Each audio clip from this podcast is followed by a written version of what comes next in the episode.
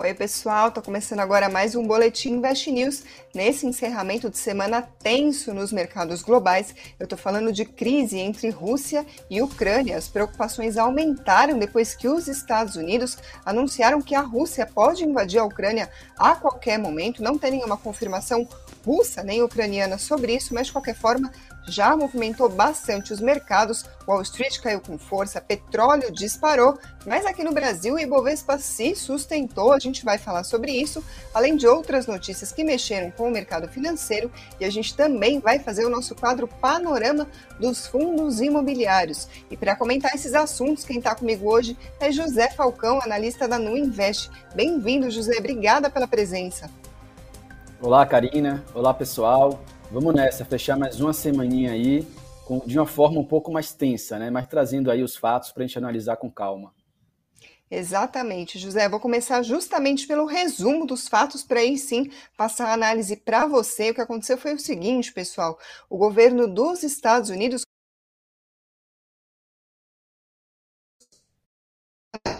ocorrer a qualquer momento, segundo os Estados Unidos. O assessor de segurança nacional da Casa Branca, o Jake Sullivan, disse que a Rússia tem tropas suficientes para conduzir uma operação contra a Ucrânia e um ataque, segundo ele, como eu disse, pode ocorrer a qualquer momento momento. Ele falou também que qualquer norte-americano que ainda esteja na Ucrânia deve deixar o país em até 48 horas. Ele falou que a invasão russa pode começar com um ataque aéreo, o que acabaria dificultando as partidas, ou seja, situação tensa, segundo declarações oficiais dos Estados Unidos. O secretário de Estado do país, o Anthony Blinken, já tinha dito que a Rússia pode lançar a mão de uma invasão a qualquer momento, inclusive durante os Jogos de Inverno que estão acontecendo em Pequim. A PBS, que é uma rede de TV pública dos Estados Unidos, publicou uma matéria dizendo que a Rússia pretende invadir a Ucrânia uh, na próxima semana, citando fontes. Aí, enfim, como eu disse, não tem uma confirmação russa sobre isso, mas de qualquer forma o estrago nos mercados já estava feito. Em Wall Street a queda foi bastante acentuada, se a gente considerar o tamanho dos índices. Uh, de acordo com dados preliminares, o S&P 500 caiu 1,9%, o Nasdaq caiu 2,83% e o Dow Jones 1,45%. Também teve alta do petróleo por causa desse cenário todo. O barril do Brent, que é a referência internacional, chegou a passar de 95 dólares na máxima do dia. E o WTI, que é o petróleo dos Estados Unidos, passou de 92 dólares. Aqui no Brasil, o Ibovespa, no entanto, fechou em alta, mas longe das máximas que tinha registrado mais cedo, muito por causa do Itaú, que divulgou balanço ontem à noite com resultado acima, melhor do que o esperado pelo mercado, a ação subiu com força e o Itaú pesa bastante na composição do Ibovespa e, além disso, a Petrobras também ajudou a sustentar essa alta do Ibovespa hoje. Isso porque o petróleo disparou e aí a ação da Petrobras acabou indo junto. O papel 4, que é a ação preferencial, subiu 4,07%, uma alta bastante considerável. O dólar, que tinha caído durante toda a sessão, acabou uh, anulando essa queda, fechou estável em relação ao real, mas de qualquer forma a gente vê que existe, né, José? Por mais que não tenha revertido por uma queda do Ibovespa, existe, claro, uma resposta do mercado brasileiro diante de uma situação como essa, diante das preocupações. A gente sabe, claro, que não houve uma declaração de guerra oficial entre Rússia e Ucrânia, mas de qualquer forma já dá para ver que os Estados Unidos falarem sobre isso, a possibilidade de de fato ocorrer um conflito, uma guerra né, entre Rússia e Ucrânia, já mexe bastante com os mercados. Por mais que a gente tenha visto que o Ibovespa subiu hoje, gostaria de saber quais são as perspectivas se de fato isso escalonar, se a gente vier a ter mesmo um conflito na Europa. Então, além da questão humanitária, Karina, um eventual estouro da guerra no leste europeu complicaria consideravelmente aí a vida do Fed e, por tabela, também a do nosso Banco Central. Né? Apenas a, a iminência do conflito já faz o petróleo disparar, mais de 3% hoje, né? consolidando aí na casa dos 95 dólares o Brent, né? e para chegar em 100 dólares provavelmente vai ser um pulo. E algumas casas já projetam o petróleo a 120 dólares o barril, até mesmo vi hoje projeções para 150 dólares o barril de instituições né, bem representativas do mercado. Então, considerando que o conflito certamente provocaria a suspensão de fornecimento de gás natural da Rússia para a Europa, lembrando que boa parte do gás que a Europa utiliza vem da Rússia, Né, e isso aí obrigaria os europeus, né, na falta de gás por causa de um conflito, a recorrer ao petróleo como alternativa de geração de energia. Então a conta é bem simples, né? A disparada do petróleo é igual à inflação nas alturas e o Fed seria obrigado a correr ainda mais com o um aperto monetário que tem causado aí essa, essa migração de fluxos entre os ativos de risco né, ao redor do mundo. Isso aí traz, por consequência, um momento um pouco mais pessimista para a Bolsa Americana nesse cenário, né, de um Fed mais é, restritivo na sua política monetária e mais duro, né, justamente para combater os efeitos nocivos da inflação. E por incrível que pareça, o Brasil acaba recebendo inesperadamente parte desse fluxo né, que sai de bolsa americana, principalmente de empresas de crescimento, como as empresas de tecnologia, né, e vem um pouco disso aí para emergentes como o Brasil, que tem surfado bem essa onda e que já acumula aí mais de 40 bilhões de reais em saldo de investimento estrangeiro líquido no ano.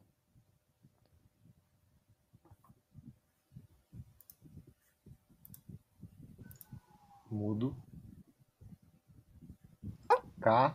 Desculpa, deixei o microfone no mudo, voltei aqui.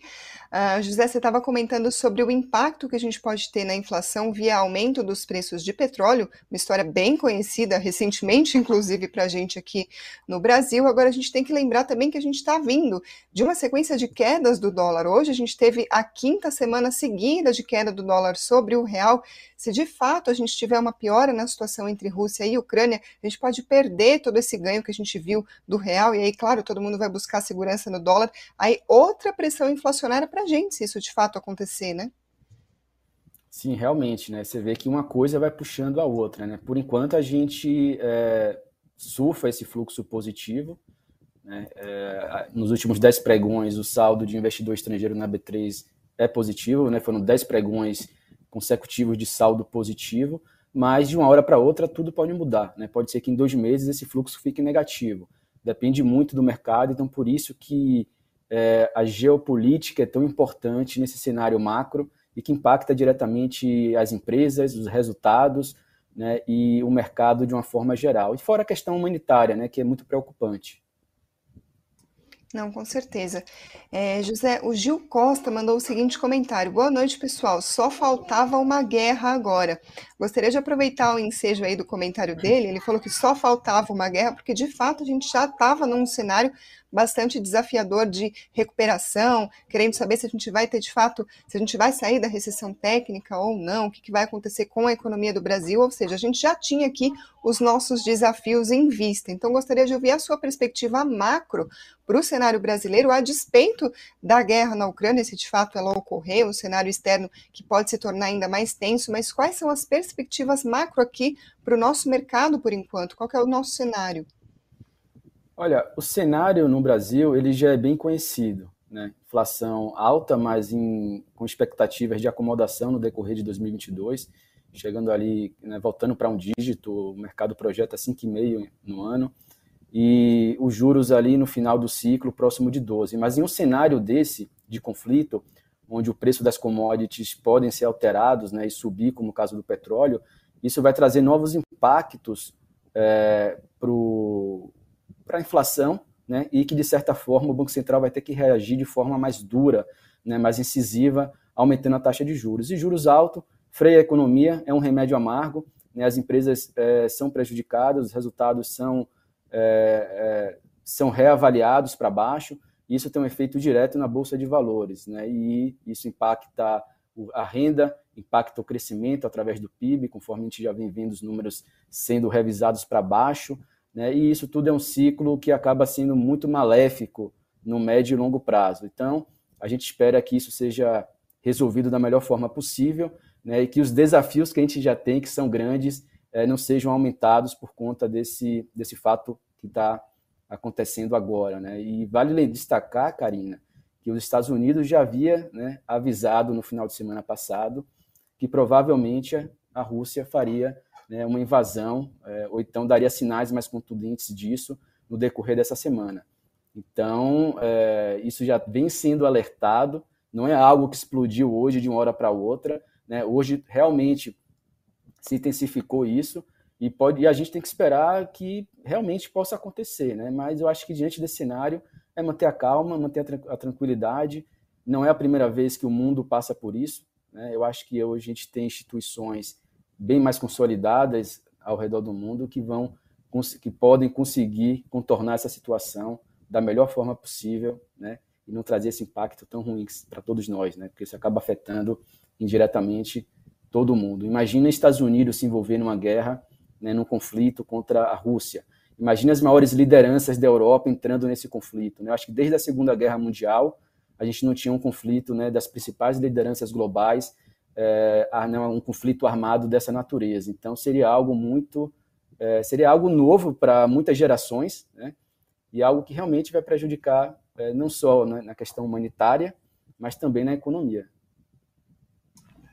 É, de fato, não tem né, como nada sair de bom de uma história como essa. Pessoal, vou passar para o resumo de outras notícias que também mexeram com o mercado financeiro nesse pregão, começando pelo IBCBR, que é um índice divulgado pelo Banco Central que mede a atividade econômica, considerado aí uma prévia do PIB, mostrou que a economia do Brasil ficou praticamente parada no quarto trimestre de 2021, teve uma alta de 0,01%, e em dezembro, na comparação mensal, ou seja, contra novembro, uma alta de 0,33%.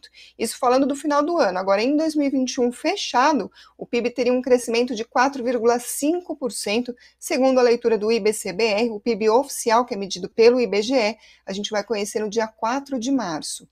Agora, falando do Campos Neto, presidente do Banco Central, ele falou hoje que o pico da inflação em 12 meses deve ocorrer entre abril e maio. Ele disse isso num evento da Esfera Brasil sobre política monetária. Isso significa, então, se se confirmar, um atraso na previsão que ele tinha feito anteriormente. Ele já tinha falado que o pico seria entre dezembro e janeiro. Ele falou que essa revisão da estimativa veio por causa do comportamento do setor agrícola e também por causa do preço do petróleo que a gente estava comentando agora há pouco. Nesse cenário, o dólar terminou o dia estável em relação ao real, fechou a R$ 5,24, mas nessa semana caiu 1,49%, a quinta queda semanal seguida. O Bitcoin, por volta das 17h50, caía 1,49% a 224.998 reais, desculpa, mas nessa semana subiu 0,85% em reais.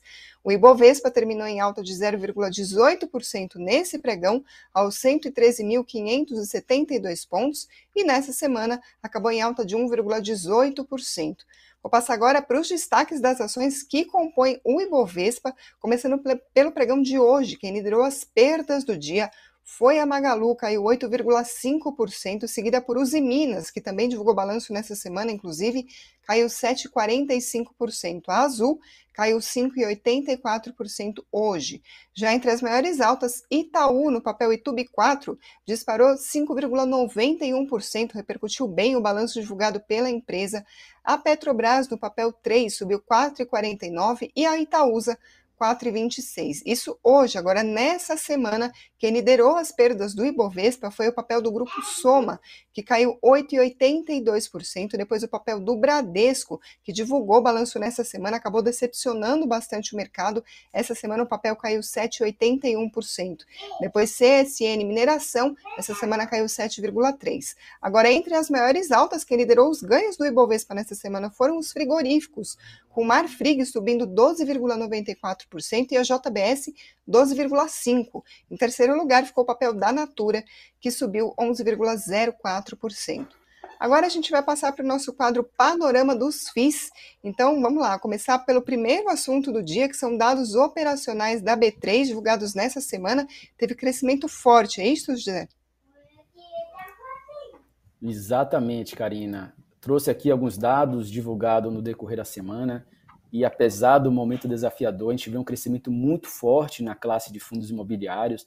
Né? O número de investidores de, de FIIs cresceu 32% em 2021. Né? O número de pessoas físicas que investem em fundos imobiliários passou de 1 milhão e 200 mil em 2020 para 1 milhão e meio, né? 1 milhão e 500 mil no final de 2021, né? um crescimento relevante de 32%.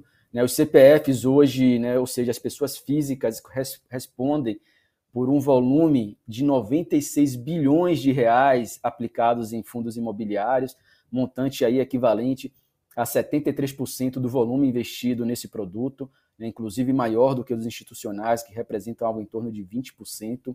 É, individualmente, o saldo médio por investidor pessoa física em FIIs é de 5 mil reais, então mostra que é um produto que tem um apelo muito forte para o pequeno investidor, né, um ticket médio de entrada baixo, várias corretoras como a Nuinvest possibilitam investir em fundos, em, em cotas de fundos imobiliários é, com isenção de corretagem, então ele fica muito acessível. Né? Tem fundos imobiliários hoje é, que o valor da cota não ultrapassa 10 reais, então é realmente um produto muito democrático e por isso é, esse é um dos fatores que tem contribuído bastante para o crescimento dessa classe.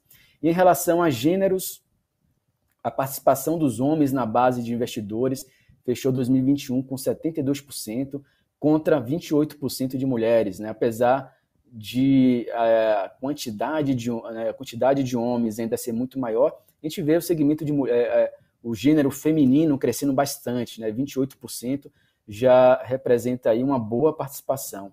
Tá? Eu acredito que logo mais vai chegar aí pelo menos a metade é, desse mercado do gênero feminino. É, o patrimônio líquido dos fundos imobiliários alcançou 176 bilhões, né, e bateu e bateu um novo recorde em 2021. Né, o valor de mercado dos fundos imobiliários que reflete a valorização das cotas dos FIIs, né, aquele preço que você vê no home broker, avançou para avançou aí após quatro meses de queda. Ele fechou o mês de, de dezembro positivo e atingiu 138 bilhões. Então, quando você pega o preço de tela de mercado de todos os fundos imobiliários e soma, esse valor dá 138 bilhões.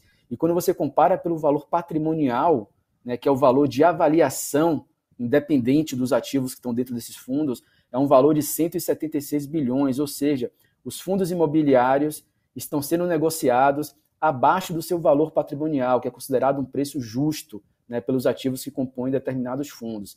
Então, isso aí representa um deságio de 22% em relação ao valor patrimonial, o que reforça aqui a nossa tese de oportunidade. Tem muito ativo bom e barato a preços descontados. Na prática, quando você compra um fundo de tijolo, né, como um fundo de escritório, é, de shopping ou de qualquer outro ativo físico, né, aqui na prática é como se você estivesse comprando um metro quadrado desses ativos com desconto de 22%. Né? Lembrando que a inflação ela continua pressionada, principalmente o INCC, e o custo de reposição de um imóvel novo ele está muito caro. Então, vale mais a pena, por exemplo, para um grande investidor começar a comprar fundos imobiliários do que fazer a construção de um ativo do zero. Então, a gente acha que em algum momento esse gap vai ser fechado. A gente vê uma grande oportunidade nesse momento para comprar esses ativos com preços descontados. Né? né, né a gente brinca falando que né, na promoção.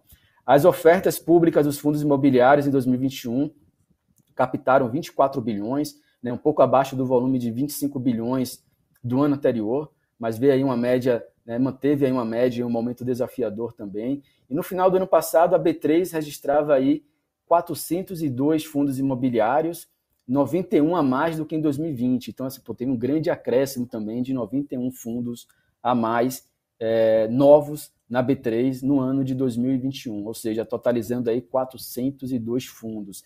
Já o volume médio diário de negociação de fundos imobiliários em 2021 foi de 269 milhões por dia, um volume grande, né, que demonstra aí a liquidez que esse mercado está ganhando. Né, e, esse, e esse volume médio diário de negócios é, foi o maior da história na comparação anual. Agora, trazendo um pouco para o desempenho do, da classe de FIIs, nos últimos 12 meses encerrados em janeiro desse ano, o desempenho do IFIX registrava baixa de 3,6%, né, contra uma queda de 2,5% do índice Bovespa. Lembrando que é, no mês de janeiro a gente teve né, aquela, aquele comunicado da CVM que caiu como uma bomba no colo da indústria e os fundos imobiliários, o IFIX acabou caindo 1%, em um momento muito positivo para a Bolsa Brasileira, né, com forte entrada de capital estrangeiro, e o, e o, e o Ibovespa, que vinha perdendo do IFIX no acumulado de 12 meses, passou o índice né, por conta da forte alta do mês de janeiro, em torno de 7%. Tá? É, e, e agora, Karina, é, a gente espera que, esse, que tenha um desfecho mais favorável em relação, em relação ao caso da CVM, que a gente vai entrar agora nesse tema, tá? e que os fundos imobiliários se recuperem daqui para frente, né? que a gente feche 2022 com um ano positivo para os FIIs, que estão representando aí uma grande oportunidade e que faz muito sentido dentro de uma carteira diversificada. Microfone. Desculpa, gente. Então, justamente sobre esse tema, já tem pergunta no chat sobre isso para a gente. O pessoal pedindo uma atualização sobre o caso Maxi Renda. O Alisson Alves, por exemplo, está dizendo que está comprado em MXRF11. Então, gostaria que você passasse para a gente como é que está a situação desse fundo, que foi tão falado nos últimos dias, depois da notícia da CVM, como você estava mencionando.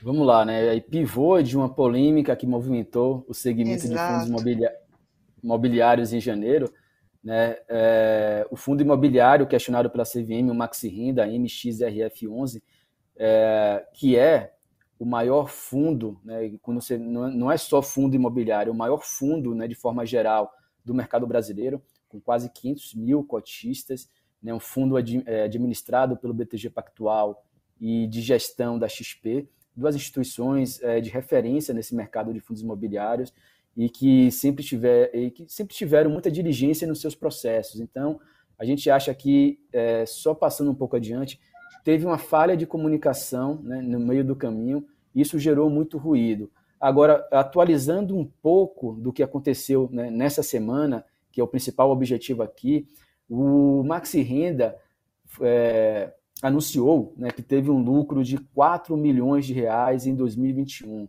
Então, dessa forma, o fundo afirma que não se enquadraria no recente parecer da CVM caso o entendimento venha a ser aplicado, conforme o comunicado da CVM. Então, só recapitulando aqui, Karina, né, para quem não acompanhou na semana passada, é, por maioria dos votos do colegiado da CVM, a, a autarquia entendeu que no final do ano passado que um fundo imobiliário não poderia distribuir mais dividendos do que o seu lucro acumulado pelo lucro, do que o lucro acumulado pela carteira em determinado período. Né? Em caso de prejuízo contábil, o rendimento deveria ser suspenso e repassado em forma de amortização, ou seja, a devolução do patrimônio. Tá? Então, esse foi o contexto que envolveu o Maxi Renda e que se aplica a muitos outros fundos do mercado, tá? principalmente os fundos de tijolo. É, mas em conferência com investidores para a apresentação do resultado de 2021, tá? Isso é a atualização dessa semana. O gestor do Maxi Renda lembra que o resultado ainda passa por auditoria e que, se confirmado, o fundo não, precise, não precisará né, fazer retenções na distribuição de dividendos, caso o entendimento da CVM venha a ser implementado. Então, na semana passada, a autarquia aceitou o pedido de efeito suspensivo para a decisão, né? A decisão tinha um caráter de é, suspendeu a distribuição de dividendos do Maxi Renda até que ele regularizasse essa situação. Isso foi, isso, isso é, foi, né, é, foi aceitado esse pedido e, foi, e teve esse efeito suspensivo, ou seja, o Maxi Renda até já distribuiu rendimento esse mês. Tá? A CVM agora aguarda o pedido de reconsideração por parte do fundo, né, que deverá ser protocolado nos próximos 15 dias. Lembrando que o fundo pediu o efeito suspensivo, tá? Ele foi aceito pela CVM. Então, o fundo agora tem 15 dias para fazer as suas reconsiderações, ou seja, as suas justificativas para a CVM receber isso em 15 dias.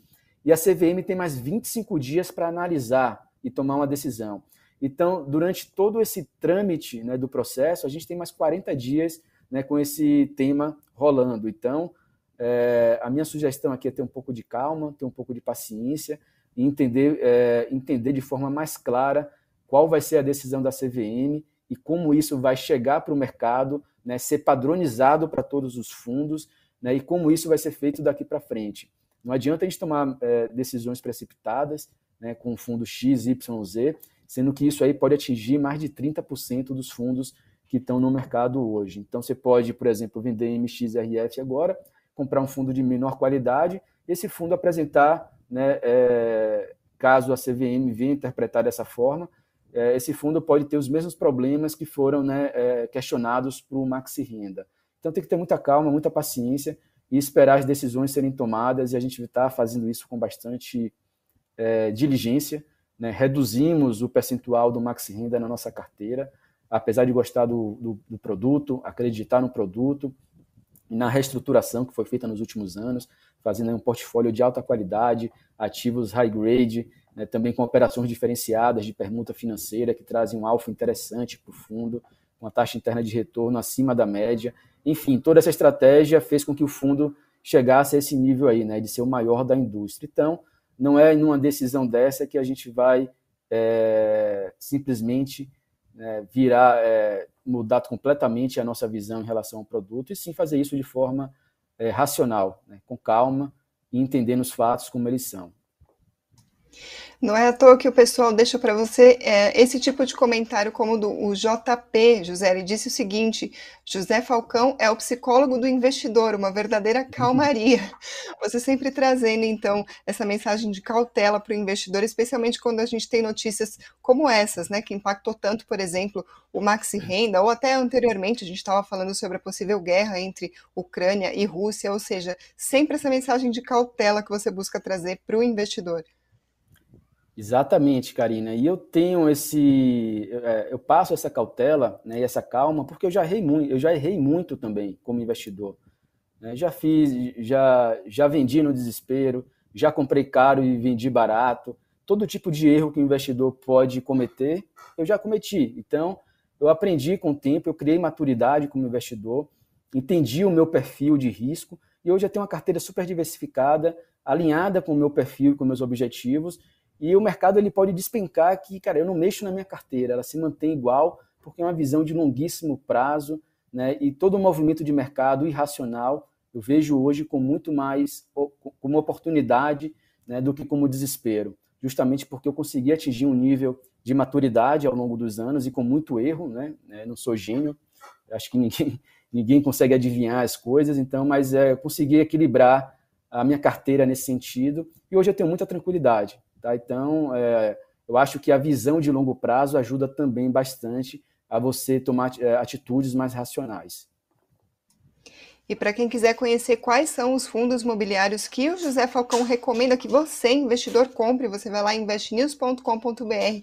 Lá em cima vai ter carteiras, aí você escolhe carteira de fundos imobiliários. Aí sim tem as recomendações do José, os ativos que ele recomenda, por quê, toda uma gama ali de informações para você poder escolher o seu investimento muito bem informado. Por hoje o boletim fica por aqui, mas eu agradeço a quem nos acompanha. Deixa o like se você gostou desse vídeo, se inscreva no canal se você ainda não fez isso e muito obrigada a quem está ouvindo por podcast ou pela Alexa. Obrigada, José, mais uma vez. Obrigado, Karina. Obrigado, pessoal. Nos vemos aqui na próxima sexta-feira. Espero que trazendo né, notícias mais positivas e com a, a bolsa voando aí, rumo aos 120 mil pontos. É isso aí, tomara. Tchau, tchau, pessoal. Bom fim de semana.